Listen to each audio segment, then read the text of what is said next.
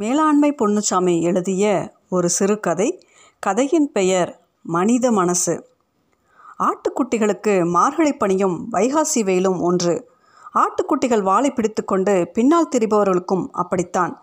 வைகாசி மாத அக்னி நட்சத்திர வெயில் தீயை அள்ளி கொட்டுகிறது. காற்றில்லாத வெயிலின் உக்கரத்துக்கு முதுகுத்தோல் காந்துகிறது.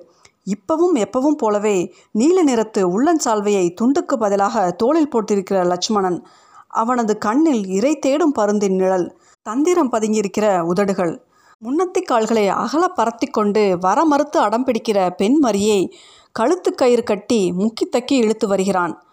மேக் பீதியும் பதற்றமும் கருவெளியில் பரிதவிக்க கர்ண கடூரமாக கணைக்கிற அந்த பெண் மரி செல்ல சின்னங்களான கணைப்புடன் பின்னால் வருகிற சின்னஞ்சிறு இளங்குட்டிகள் அதுகளும் தாயைப் போலவே மினுமினுப்பான கருப்பு அடி வயிற்றில் வெள்ளை.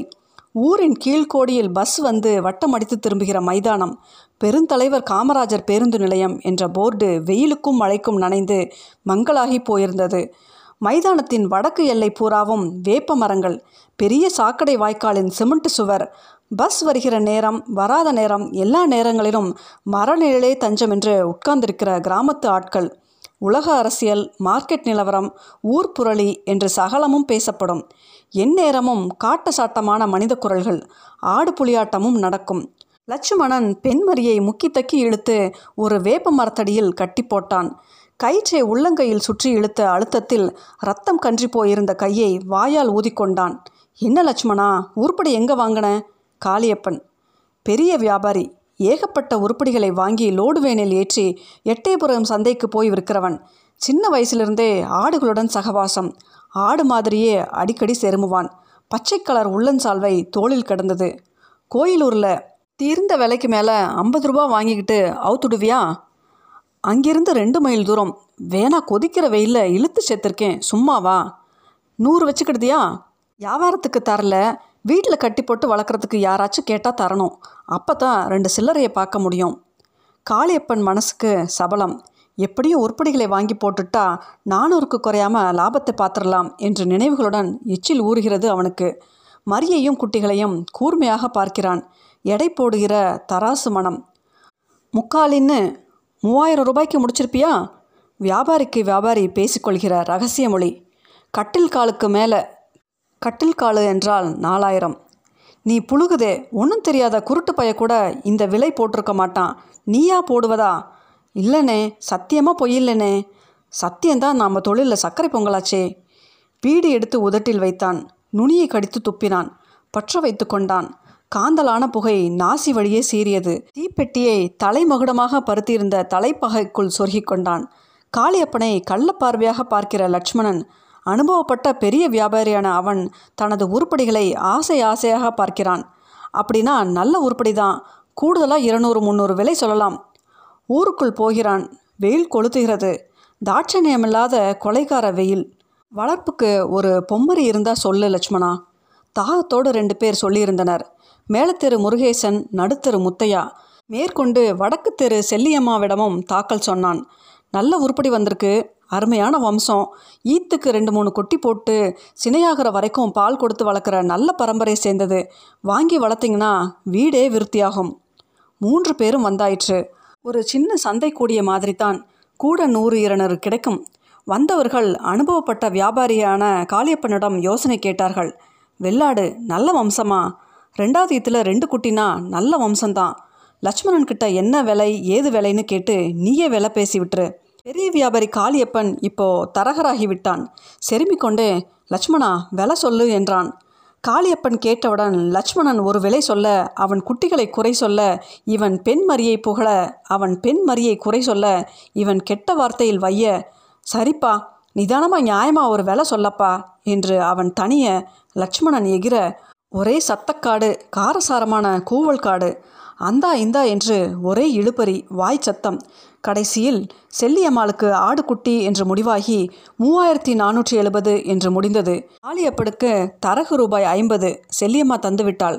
தொகையை வாங்கி எண்ணி சரிபார்த்து கொள்கிற லக்ஷ்மணன் கண்ணில் மனம் மின்னல். மனசுக்கு ரெக்கை முளைத்த மாதிரி இருந்தது.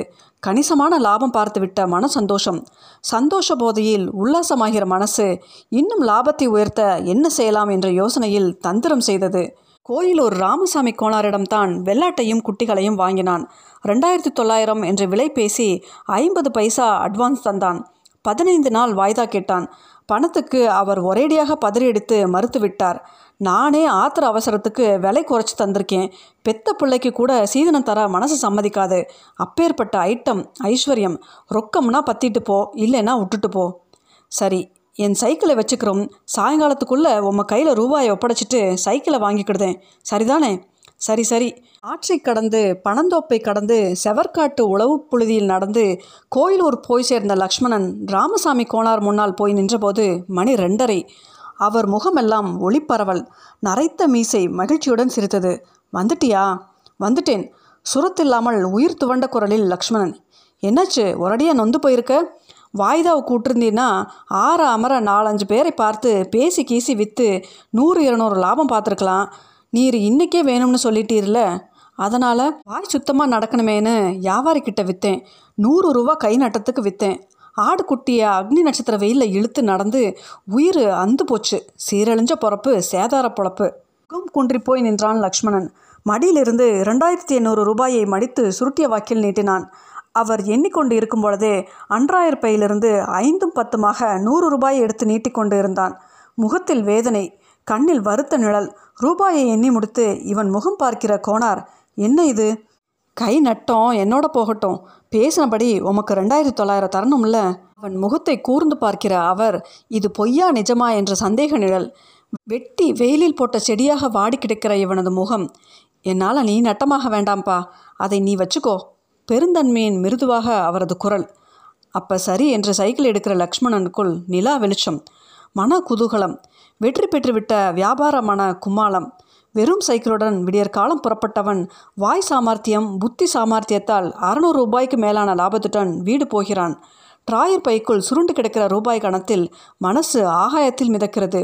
பெடல் கால் வைக்கிற போது கோயிலூரின் மேலத்தெருவில் யாரோ யாரிடமோ கண்டன கூச்சலாக பேசுகிற பெருங்குரல் இலை கண்ணு மூக்கு தெரியாமல் ஆடாதீங்கடா. நீங்கள் செய்கிற பாவ புண்ணியம்லாம் சும்மா போகாது.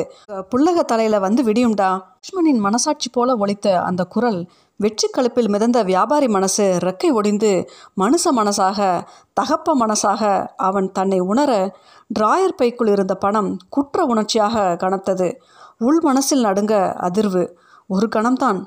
பெடலை மிதித்து ஏறி சீட்டில் உட்கார்கிற லக்ஷ்மணன் கணக்கிற மனசை ஒரு பெருமூச்சில் வெளியேற்றிவிட்டு நாய் வித்த காசு குறைக்கவா போகுது? நாரி கிடக்கிற பொழப்பு நியாயத்தை பார்ப்போம் வாழ்க்கையின் மூர்க்கத்துக்கு பணிந்து மனித மனசு துவள உடல் விரைத்து மிதிக்க சைக்கிள் கொரட் கொரட்டென்று உருள்கிறது.